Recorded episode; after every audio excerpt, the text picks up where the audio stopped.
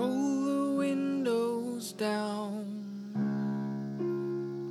and then began to breathe in.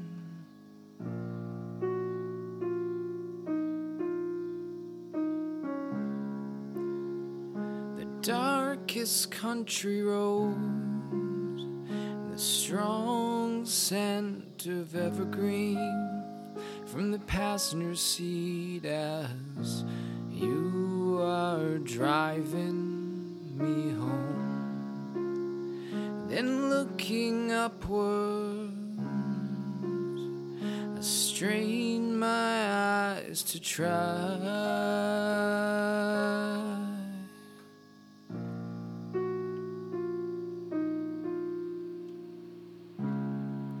to tell the difference between shooting stars and satellites from the passenger seat as you are driving me home. Do they collide? I ask, and you smile.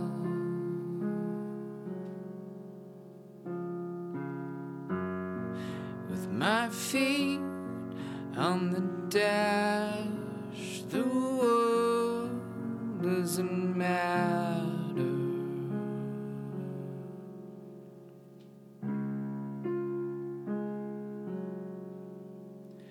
When you feel embarrassed, and I'll be your pride.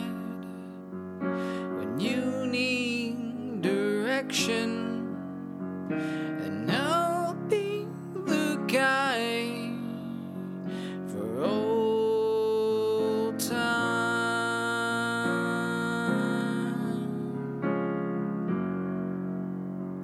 for old time.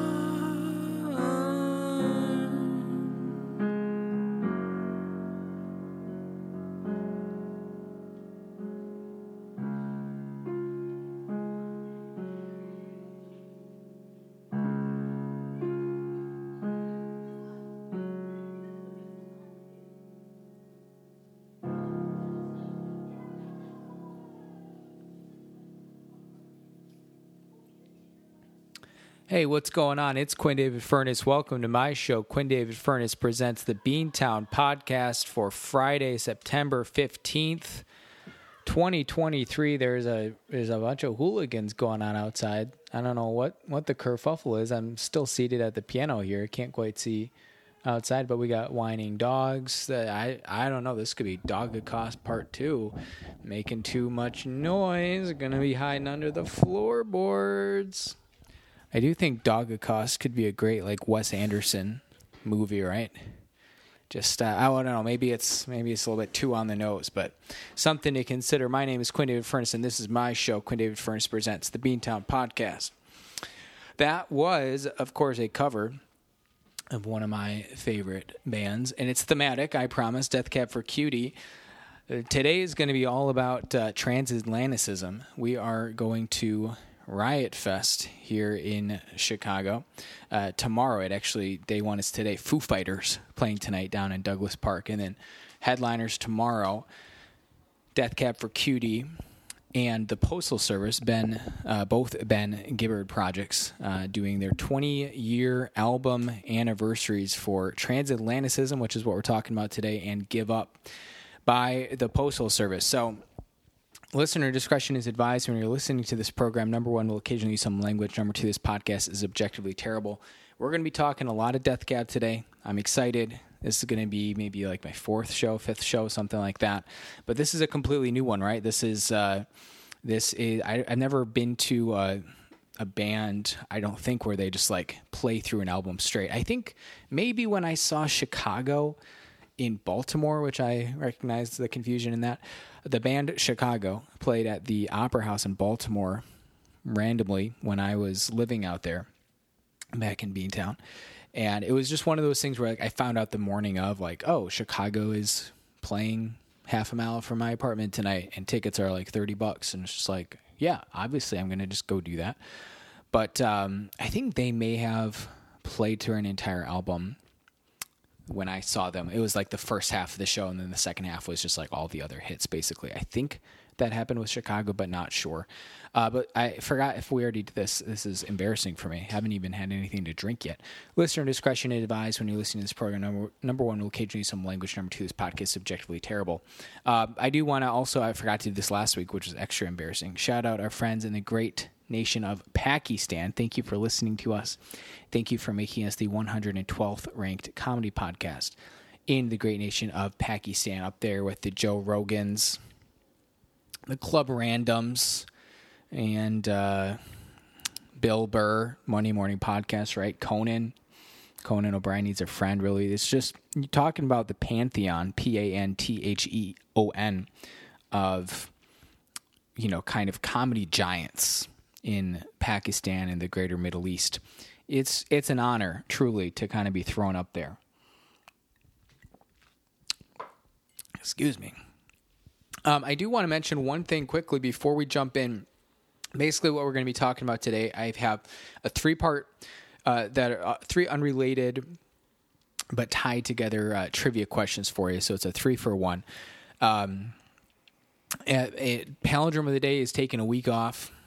I had a substitute segment for Palindrome of the Day that I thought of in the shower and had the bright idea to not write it down.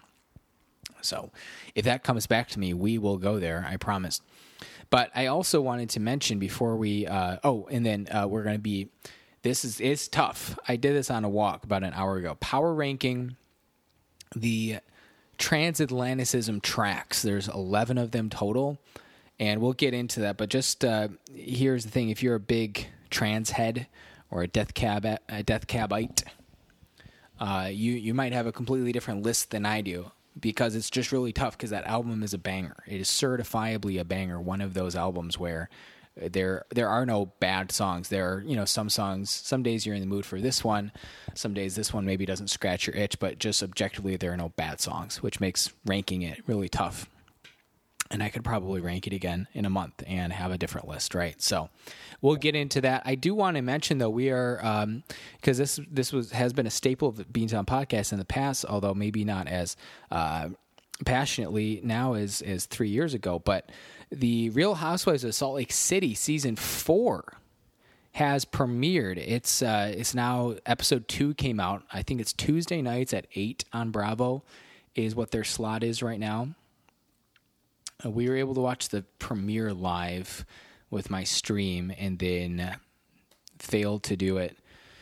Excuse me, failed to get a good stream on Tuesday night, so we waited uh, to watch stream it the next day on Wednesday. But so this is season four. So to just give you a quick, I don't, I can't even really remember. Basically, season three, everything that season three centered around was Jen Shah, because season three was she was arrested in season two, and then season three was really just like, we pretty much know, I don't I don't remember the whole timeline, but it was basically like we knew she was going to go to prison at some point uh, after that season concluded, after it wrapped. So the cast in season three, of course, was Jen Shah, and then Whitney and Heather and Meredith and Lisa.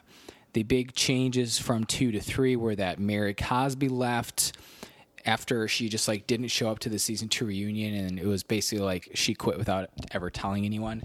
And then Jenny, who I think, if I remember, Jenny was like, I think Jenny got a full season, right? Season two, she was the Asian Vietnamese lady married to Dewey, the um, chiropractor, and their whole storyline that season was the midwife thing, which was just really uh, not entertaining.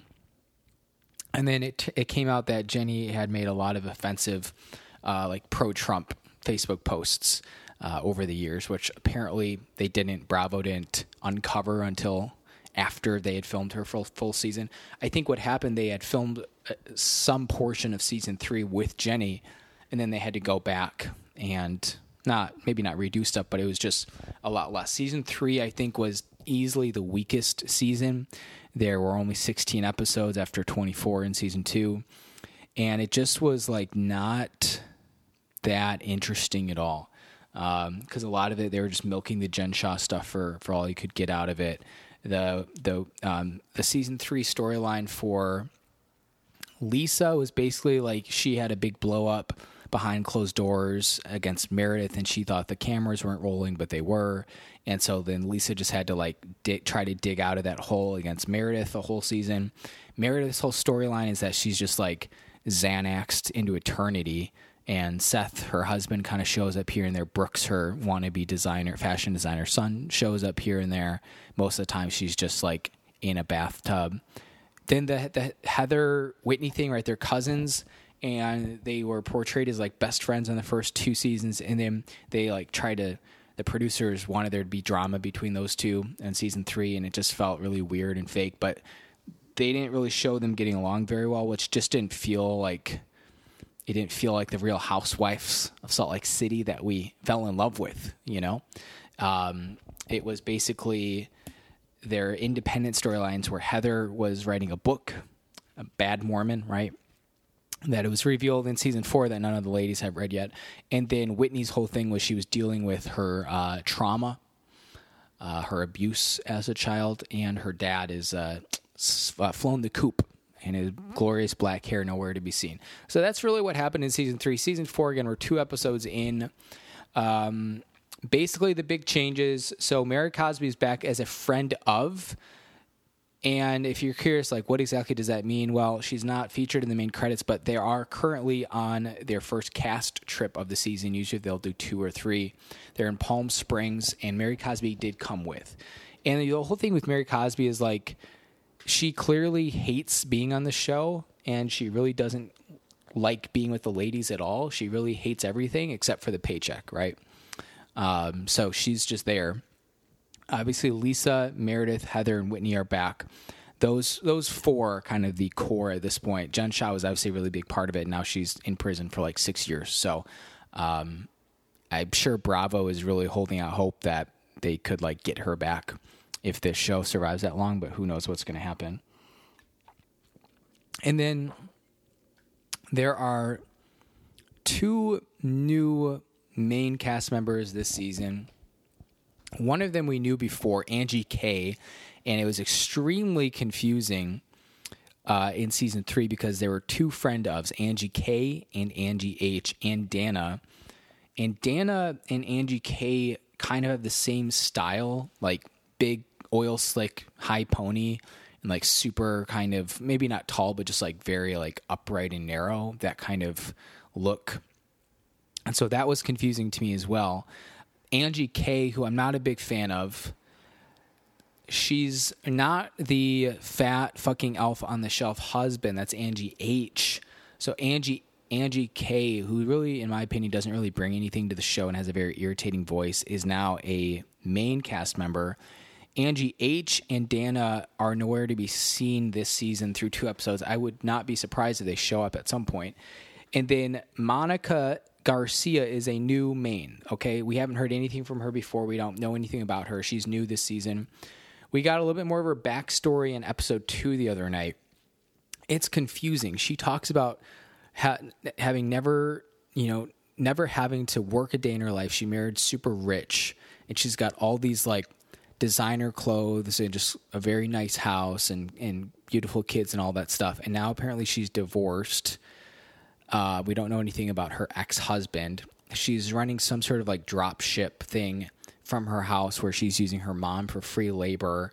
And her storyline so far is that she feels very discriminate, not discriminated, but just like out of place, FOMO, not FOMO, but uh, imposter syndrome with the other ladies because Lisa has a forty thousand dollars ring that she lost at the Palm Springs airport in this episode. And Uh, Monica's handbag is only worth three thousand dollars. So she feels, you know, very much like uh, just she doesn't belong because she's super poor. And there you go. So we'll try to be consistent with our Real Housewives of Salt Lake City updates for you. That was a lot to catch up on because we haven't talked about it in probably, well, season three ended in like January, I think, February maybe. So we haven't talked about it for over half a year. Um Anyway, so that's that. Let's very quickly give a shout-out to our sponsors, uh, Home Pride Oregon. When you need your home inspected in Central Oregon, call the expert, someone who's safe, certified, uh, good for plumbing, H V A C, air conditioning, a separate of H V A C, Call someone you trust, Steve, five four one, four one zero, zero three one six, or visit home pride oregon dot com or email home pride oregon at gmail dot com. There's a million ways, a myriad of ways to get in contact with the good folks at Home Pride Oregon. Myriad, M Y R I A D. Home Pride Oregon Inspection Perfection. Tell them Quinn sent you. Also, our good friends at the Samson Q two U series. I don't know because we just started recording and there, this is all one take so far, knock on wood, for GarageBand. Uh, doing well. Um, I think the balance for the opening song was solid. I think the big problem is I just don't want to overpower with my voice because I'm not a particularly strong singer. But hopefully, hopefully the balance worked out okay. I chose to just do the one mic setup because the decision to cover Passenger Seat to lead off today's show uh, in honor of tomorrow's concert was really just a last-minute decision. And so I didn't get too set up with the two-mic setup, the two Samsons. All this is to say, when God speaks, he uses the clear, crisp audio quality of the Samson Q two U series. And, of course, our good friends at Cuts by Q. We can do bowl cuts. We can do dreads. I can do buzz cuts. I can do uh, the monk cut. I don't know what that's called. It's like a bowl without a top, an inverse bowl, I guess. Um, a ring, you know, the ring cut. I can uh, do jewelry. Speaking of ring cuts, you know, two carat, three carat, four carat. I don't care. Um, just bring me your ring and I'll I'll cut it or something. I don't know. Get a kitchen knife or something. I don't know. Um, uh, uh, but uh, the, uh, Cuts by Q. Need a, need a fresh do something snappier. New call the experts at Cuts by Q. And remember, you can always get in touch with us here, Beantown Networks, by visiting beantown podcast dot com. Or emailing the show, beantown podcast at yahoo dot com. Again, that's Beantown, B E A N T O W N, podcast at yahoo dot com. We would love to hear from you, whether you've got trivia answers, whether you've got complaints, whether you've got uh, a business ventures or partnerships. Maybe Beantown Podcast gets into the barbecue space. I don't know. There's, there's a new barbecue place just opened up down the street from my office. So it's at the northwest corner of Wabash and uh, Jackson, right next to like the Central Camera, between Central Camera and the seven eleven on the corner. And this is called Clumsy Cow Barbecue. And I think I saw the menu as I was walking past the other day. And I want to confirm these prices. So I'll say this. I recognize two things very briefly before we just look at this menu for the first time ever. Um, And again, this is just right by my office, which is why I'm looking at it. Barbecue is more expensive than you always think it's going to be. Having just had barbecue last week in Kansas City, I um, that's just the way it goes. I think I had like a normal dinner. I mean, it was like lar- large portions that I purchased intentionally, right? Because it was, you know, a work trip and I just wanted to like pig out, pun intended. But it was the whole thing after tax and tip. I didn't even do delivery. I just picked it up. It was like forty-six bucks, right? So it's a lot. And the other thing, Chicago Loop, it's going to be expensive. That real estate's pricey. So let's just, I, I am not making any comments on these menu prices one way or another yet. I just thought when I caught a glance out of the corner of my eye, I was walking back from uh, the gym yesterday, that it seemed expensive. Uh, so just going down again, this is Clumsy Cow Barbecue in Chicago, opened up maybe a month ago. French fries, five dollars. Okay, very reasonable. Loaded potato salad, five or nine. I'm guessing that's like a cup or a pint. Dilly slaw, three or six. Jimmy Red cornbread, five dollars with honey butter. Okay, side prices not bad. Five dollars for fries. That I don't blink at that. That's pretty normal. Okay, smoked meats. This includes one two ounce signature sauce per half pound. So these prices are either half pound or full. So brisket, eighteen or thirty-six. That's my first. That's the first thing I take issue with. You're going to list different prices for half pound and full, but you're not giving me, the consumer, any sweet, sweet discounts. If you're going to list, if you're going to do two separate prices, you can't just double it. You got to give me a dollar or two off, right? And I think that that's probably, I mean, that's like the norm in restaurants, right? And that feels like a good business practice. Like, I'd be more likely to purchase a full pound if I knew that I was getting, if I was saving money, you know? So brisket, eighteen or thirty-six, pork, fourteen twenty-eight, smoked wings, twelve each for sixteen. That's not so bad. Um, smoked turkey breast, sixteen or thirty-two. Spare ribs, sixteen thirty-two. Rib tips, ten or twenty. Smoked beef kielbasa link, one each for nine dollars. So that's really not terrible. This seems way more reasonable uh, than what I thought I saw uh, on the uh, website, or excuse me, on uh, the menu outside as I was walking. Sandwiches, you can make it a combo for twenty-three dollars, which would include a sandwich, a fountain drink, cornbread, and choice of fries, deli salad, potato salad. So for twenty-three bucks, and I think that's the tough thing about this, not that I ever really eat out for lunch when I'm in my office, but I wouldn't spend, you know, twenty-three bucks on um, on this for lunch. I would never spend twenty-three dollars plus tax and tip on lunch just generally. Like, that's only happened if I'm not paying for it, right? Uh, so that's the, that's a tough thing. These sandwiches without the combos, so all combos are twenty-three. Sandwiches are anywhere from thirteen to fifteen dollars. Not terrible, but it's just like a little bit more than I want to spend on lunch, you know? And there's really nothing else crazy going on here. So that was not meant to, uh, oh, the salad, one salad, the chopped smoked turkey salad. That was not meant to besmirch uh, Clumsy Cow Barbecue in any way. I think the prices are fairly reasonable. The only concern that I have, it's not even a concern, it's just it feels less relevant to me because, or in general, it feels less relevant because the Loop is very much a lunch spot, right? And it's... Unless you have, unless you can really cultivate like a nice inside of the place sit down restaurant experience, it's going to be hard to sell it as a dinner spot, especially in the Loop where there's just not very many people eating out that time of day. So all the best to Clumsy Cow Barbecue. I would love to give it a try sometime. I just don't know when I'm going to because I don't eat dinner in the Loop, and I don't spend, you know, hey, let's just say I wanted to do a, a sandwich by itself. It's still fifteen bucks plus tax and tip. Probably not going to do that, right? So there you go, Clumsy Cow Barbecue. I don't even know how we got on that topic. So Transatlanticism is a fantastic album. Came out in two thousand three. It's probably Death Cab's most famous album. They had a run of three, starting with Transatlanticism. Transatlanticism followed by Plans, followed by Narrow Stairs. Narrow, Narrow Stairs. Narrow Stairs, um, that were just all three, just three straight bangers, kick-ass albums. And look, the stuff before that block of three and the stuff after, still fantastic, very different. They've evolved as an artist a lot, right? They've been around for, what are we at, like twenty-five, twenty-six years now, um, which is, so that's natural, that's good. But Transatlanticism kind of stands alone as a hallmark. It is really... I think what you can say more than anything about Transatlanticism is it it is very much like when people in today's day and age think of Death Cab for Cutie, that's what you think of, right? So they've done a lot of stuff since then. Ben Gibbard has changed a lot as an artist and a songwriter, and he writes about different things and, and you know, that sort of thing. But Transatlanticism um, twenty years later is really like Death Cab's legacy, I think. Which is, is fair. I mean, it's a fantastic album. Not only are, you know, Ben Gibbard's an absolute slamming poet, but the music is spectacular as well. It was the height of their musical powers. And I think I think they stayed at that height um, through those three albums and those tours.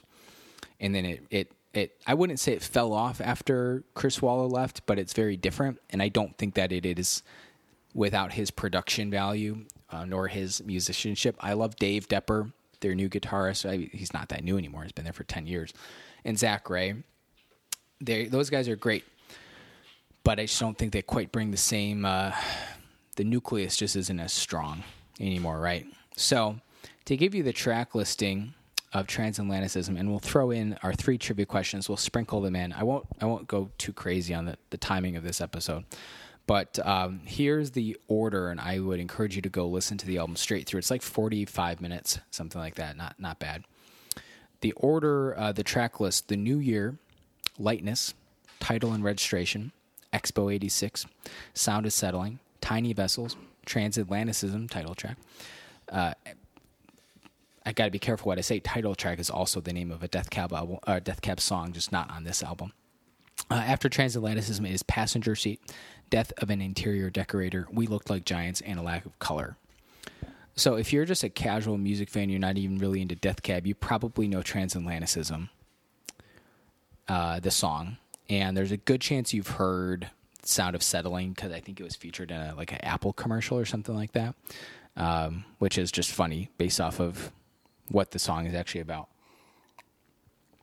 That's a great thing about that song in particular. We'll get to it in a, in a little bit here, but it's a it's a very like sad kind of depressing song with a high energy, like upbeat kind of tune, and that's just um, that's what that's what makes Ben Gibbard so great. So here we go. So I'm gonna take sort of the cop out here with number eleven. Again, we're going eleven to one, worst to best. Although worst is not how I would describe any of these tunes. Number eleven is, I think, the crowd consensus pick for, yeah, this is the this is number eleven on this album, Death of an Interior Decorator. I'll say this. It is not one of those songs where it's like, hey, if I'm listening through the album, I got to skip it because it's just like doesn't do anything for me. I still love it. It's a good song, and it's got some really interesting um, just kind of rhythmic and melodic layers, which this whole album has. The, the guitar layering against the drums and the bass, spectacular. And I'm so pumped to see how Ben and Dave and um their drummer, um it's escaping my mind, uh, Nick, their their bassist, Jason Jason McGerr, their drummer, how they do that layering live, because there's gonna be a lot of tracks in here that they never play live. I mean, they threw in the new year, we saw them last year at the Salt Shed, they played that live.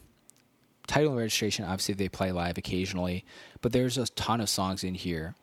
We Look Like Giants, they throw in and out, but and obviously Transatlanticism, they do a lot, but they didn't even play that last time we saw them. So there's a lot going on, but um, or a lot of opportunities to see songs live that you normally wouldn't get to see ever. In that vein, um, the other half of this tour is the Postal Service, right? Also twenty years old. Give Up, great album, their only album.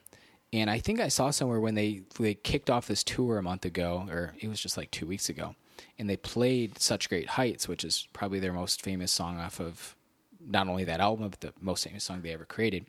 I think it was the first time they've ever played it live in like ten years or something. Postal Service doesn't do much. They're not very active, right? Ben has Death Cab.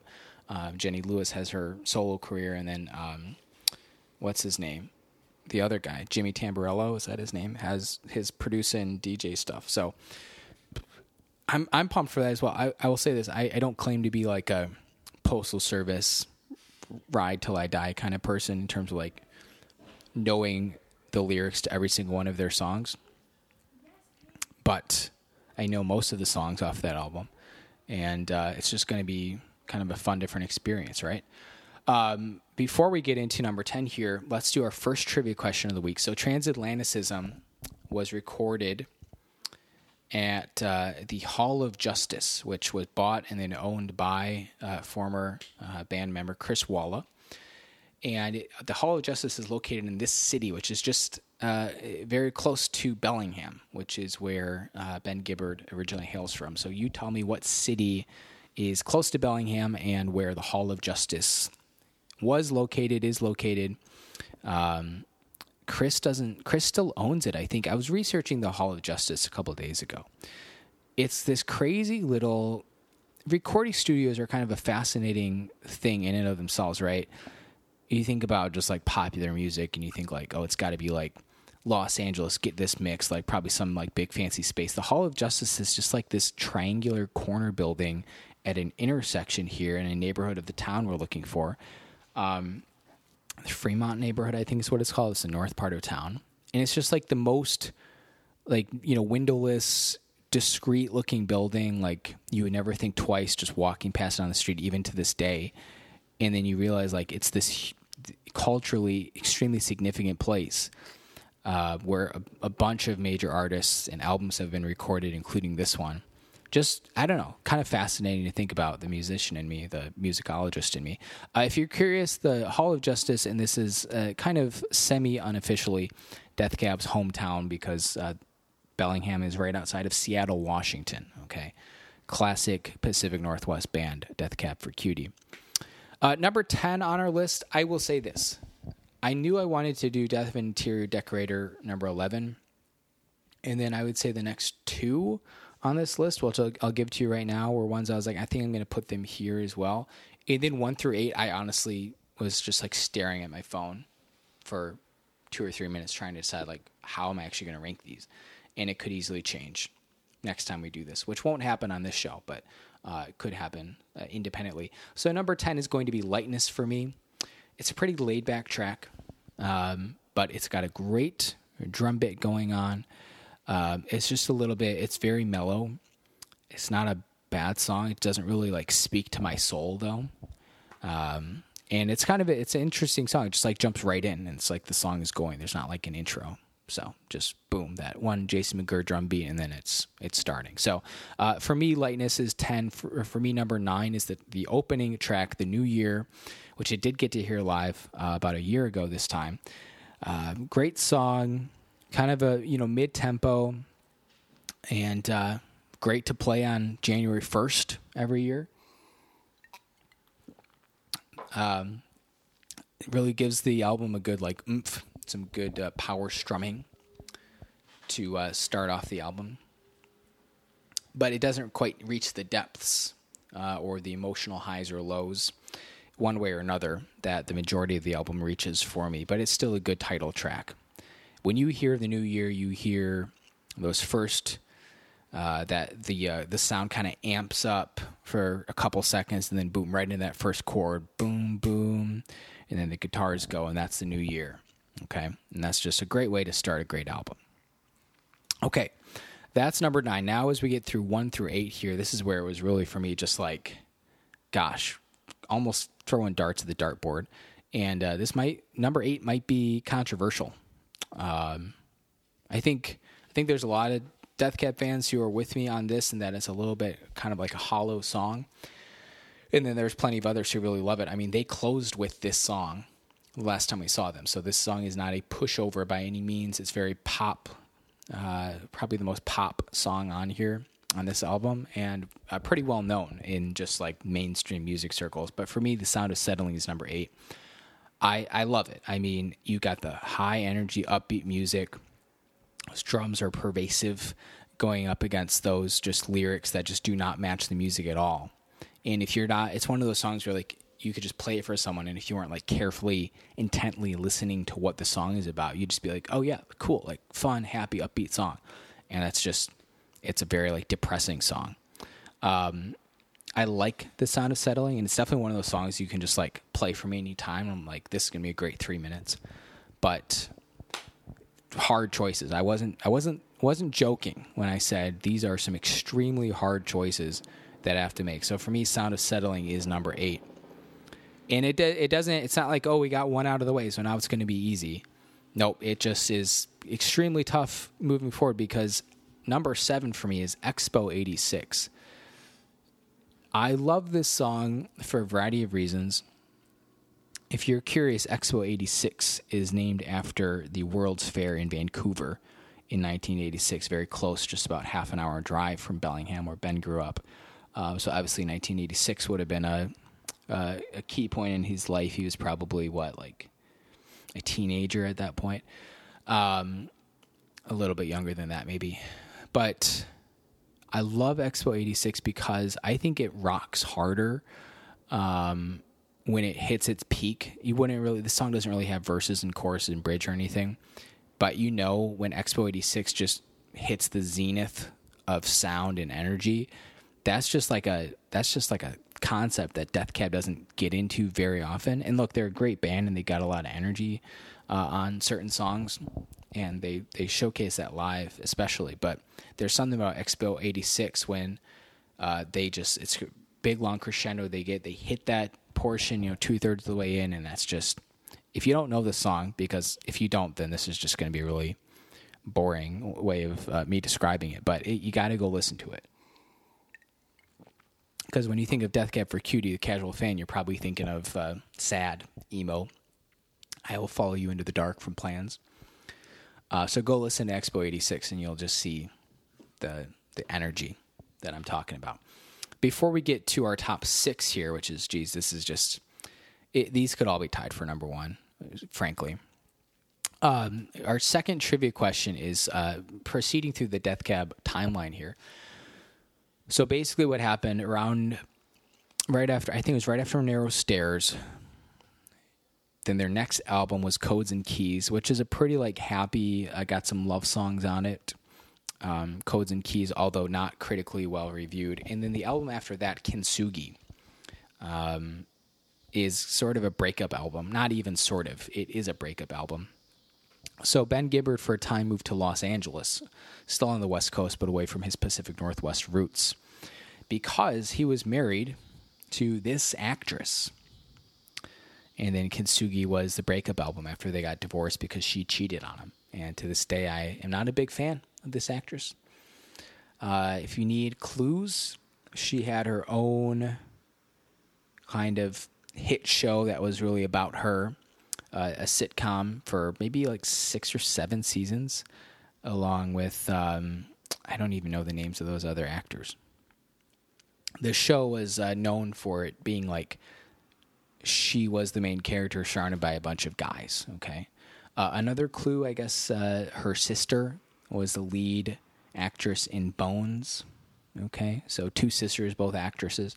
Uh, if you still need clues, I don't know how much more I can do to help you. Zooey and Deschanel, Z O O E Y space D E S C H A N E L. Uh, daughter of uh, Caleb Deschanel, is that his name? He's a, uh, like a screenwriter, I think. Let's go look at Caleb Deschanel. If you're curious, Ben and Zooey were married from two thousand nine to two thousand twelve. Did not last very long. Caleb Deschanel is a cinematographer. That's what it is. He's not a writer. He's a cinematographer. Let's see. His filmography, um, cinematographer. What has he done that we would know here on the Beantown Podcast? The Right Stuff, nineteen eighty-three. I've actually never seen The Right Stuff, nor do I know much about it, but I am just aware that it is a pretty um, culturally significant film. So we're learning a lot. Um, other things that Caleb Deschanel did the cinematography for, The Patriot, which was pretty much playing twenty-four seven at our um, our extremely uh, conservative Christian homeschool friend's house growing up. Great Mel Gibson uh, kind of anti-Jew film. Excellent.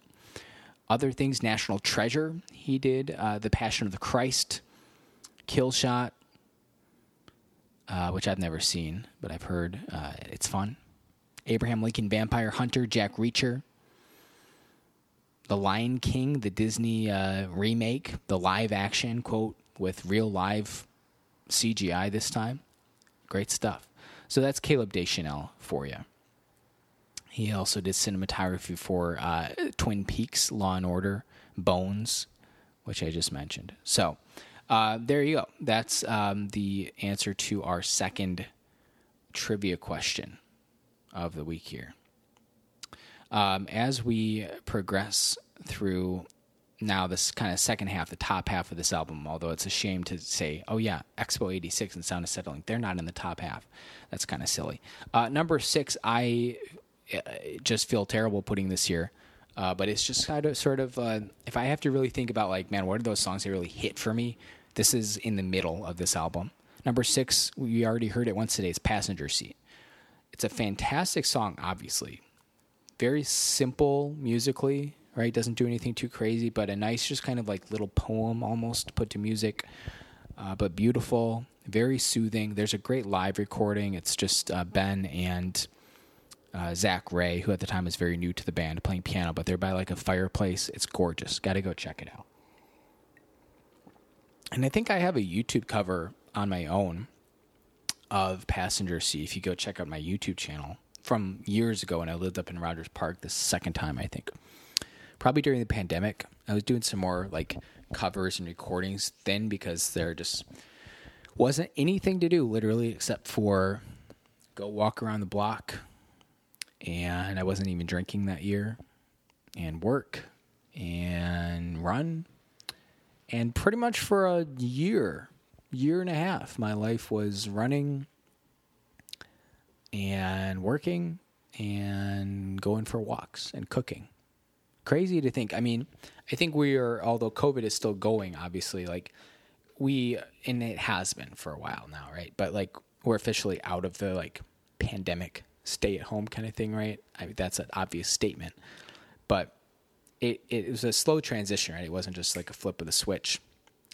And I definitely don't, I'm not saying this to be like, oh yeah, I still feel like we're in the pandemic sometimes, but um, there are definitely, um, I don't know, definitely like aspects of it that I miss. Most of it I don't miss, but aspects of it I do. Okay. Uh, but passenger seat number six, sorry for butchering it uh, at the top of the show. We're almost uh, wrapping up here. Number five, we looked like giants. I love this one, and it's way better live because they jam. In fact, older um, older recordings of We Looked Like Giants, they used to whip out a second drum set, and Ben would play drums. He and uh, Jason would play drums at the same time. I don't think they do that anymore. Um, but you know they're going to jam. It's towards the end of the album. It's the penultimate track, so it's a great time, especially because the last song is A Lack of Color, which is like solo guitar essentially um, and, and vocals. But We Looked Like Giants. Great imagery, good um, uh, metaphors and similes. Uh, just it's, it's like a very much, although it is, it's not like the popular radio hit. It's very much like a quintessential Death Cab song, um, and very much in the vein of Transatlanticism. It's a little bit angsty, and that's why I love We Looked Like Giants. Uh, number four, a very popular track. Everyone's probably heard it before. If We Looked Like Giants is a quintessential Death Cab track, this one may, might even take it up a further notch, because Title and Registration is a song about driving in a car and how the the glove compartment is is not named correctly because there's he's never seen any gloves in there. And then he reaches in there and he sees a photo of a long lost love, and he reminisces about her. And that's what Title and Registration is about. And it's just such a simplistic kind of lyrical thing. But you have this great guitar. Hello, it's Rachel. You have anything you want to share? What's your favorite track from Transatlanticism? We can ask you tomorrow after you watch it live. I have to remind myself of that. That's okay. We'll still be... Re- no, it's twenty years old. That's why they're touring right now. That's not embarrassing. She'll probably come back five minutes to give her side of the story. Um, but Title and Registration, obviously, a very like iconic guitar opening, right?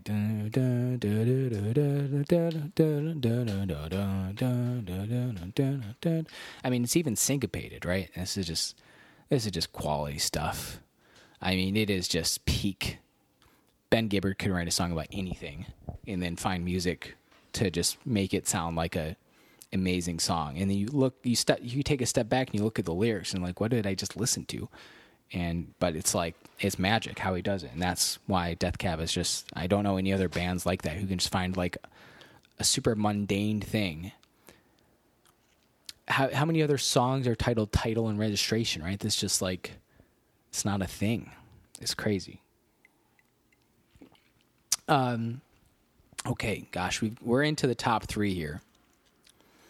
I'll also mention, um, you know, I, I kind of already said this, but I would love if, hey, if you're a Death Cab head out there, you can definitely um, email us and let us know what you liked, what you didn't like, um, and give us sort of your own, you know, opinions. If you want to do that, you can let us know, hey, this sucked or this was awesome. Doesn't really matter to me either way. Okay. So go ahead and just let us know. Um, let's give me one second here. Got sidetracked by a notification on my phone. Um, number three. So we're down to three tracks left here, and we still have one more trivia question. Yeah, it, it was really this at this point. I mean, I, hey, we've already ranked Title and Registration. Once you've sort of crossed that Rubicon, R U B I C O N. There's really no more place to go. It's not like, oh, yeah, this one is definitely better than Title and Registration, right? There are no songs that are better than Title and Registration. At this point, it was really just a gut thing, like what was I feeling at that point in time? Um, I'm putting A Lack of Color, the closing track, three. It's a, such a beautiful song. It's basically just Ben, a guitar, and some backing vocals. And again, it's about like how the eye works essentially. seeing things upside down. The cornea flips them, right? The iris, whatever it is, the pupil. And it's, but it's such a beautiful song. Just obviously a great way to summarize this whole album. The lyrics are kind of like, what what the heck? But the metaphors he makes are just um, timeless. And that's why this album is so amazing, because he just hit like eleven home runs, essentially. So A Lack of Color, great song. Fun to play on the guitar. I miss my guitar a little bit. I, I kind of wish I still had it. The good news is they're not that hard to come by. One day, when you have a little bit more space, I will uh, bring the guitar back. I will I will get another one. Okay, number two, maybe another hot take. I think our first hot take was putting Sound of Settling at eight, but here's my other hot take. Number two, Transatlanticism. Okay, it is probably outside of um, I Will Follow You Into the Dark. It's probably the song that like the general public knows the most because it's just so anthemic. Like, um, I don't know, Champagne Supernova or something by Oasis, where it's just like this big, long, like crescendo. Like it just goes hard. Um, it's the title track, right? I don't need to like sit here and say why this song is so great. It's just amazing. Just the piano at the start, even on the album version, I love this. Just kind of those like echoing drums in the background. Um, and it's just, uh, just, I don't know. It's beautiful. I, seeing it live is going to be awesome. I've seen it live before, but the fact that you now get to see it in the context of like the album was built around this as a concept, I think is going to be really neat. So I'm I'm excited for that. The number one song is the song that leads into Transatlanticism, which is one of my favorite parts about how the two songs are kind of connected. That's why I hate when you just listen to like this number one song without the number two song that I just ranked, Transatlanticism. It stops kind of in the middle, and it really pisses me off. Which just happened when I was in the shower. I I took a shower. I listened to this number one song, Tiny Vessels, and was just like on my YouTube, winging a prayer. Maybe YouTube is smart enough to transition Tiny Vessels into Transatlanticism uh, as it's intended to be. And they weren't. They played like Ron Canoli gospel music, which I will never be upset about. But it's just not. There's a big difference between Ron Canoli, Ancient of Days, and Ben Gibbard sings Transatlanticism, right?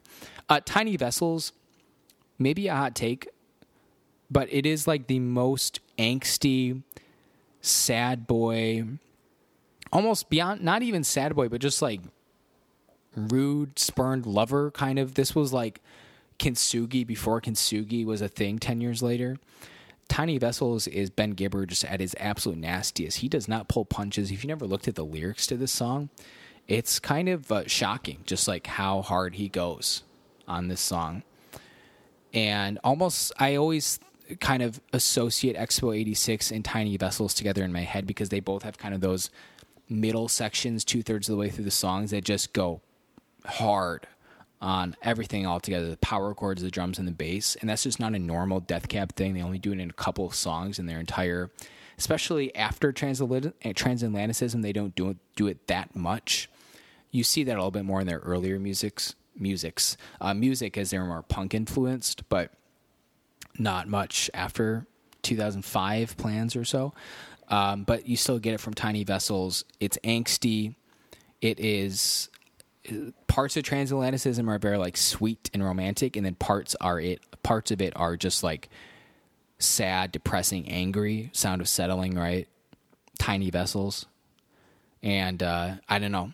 To me, just give me that energy. I love that. I don't think I've ever seen Tiny Vessels live, and I get to see it tomorrow. So I'm very excited.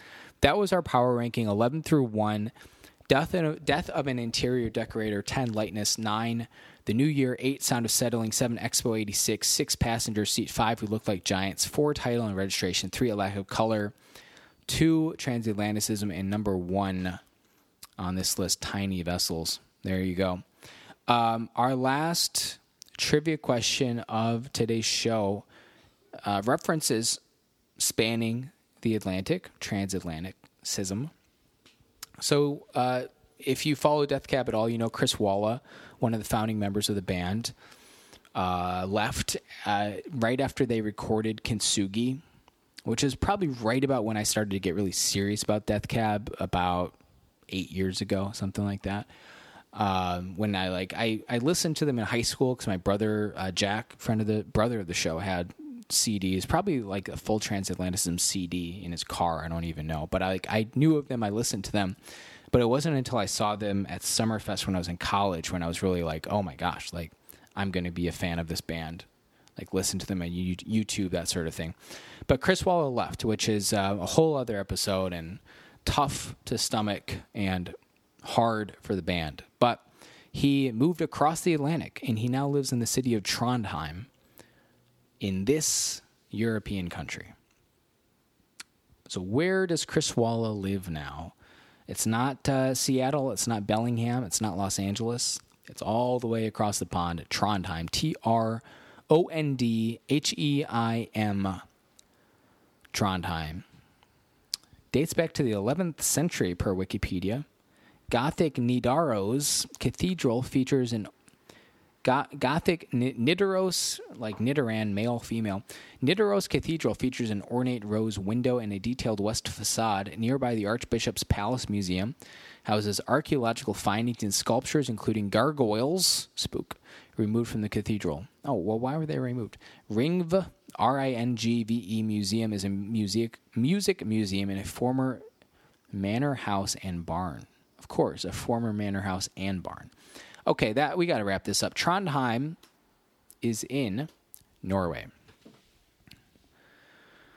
There you go. So that was our power ranking of Transatlanticism tracks, our three trivia questions, our shout out to our sponsors.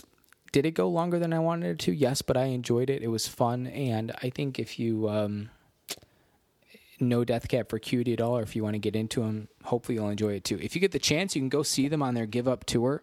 It is uh, they play through two albums, one Death Cab, Transatlanticism, and one Postal Service, the only Postal Service album, Give Up. Um, and then they come out together as a band at the end and play like two songs in unison together. So seeing them tomorrow at Riot Fest, they're actually splitting up their sets. They'll do one and then an hour break and then the other. And in between is Queens of the Stone Age, who I know one song from. But it's like, it's going to be right there, and maybe I'll become a big Queen head. I don't know. Guys, that's what I got for you. Uh, no Death Cab to close us out. It'll be a regular closer for you. Thank you so much for tuning in. Thank you for supporting our show. If you're listening on your podcast app, if you give us a five-star rating and leave a review, what's your favorite Transatlanticism track? Um, and you can follow the show uh, on SoundCloud, uh, not Stitcher, rest in peace, finally dead, um, Spotify, Apple Podcasts, Google Play Store, wherever you find your podcast. Thanks for supporting our show. Uh, happy September. And uh, that's what I got for you. Cue up our outro music, everyone. Stay safe, stay sane. I'll check in on you next time. Bye.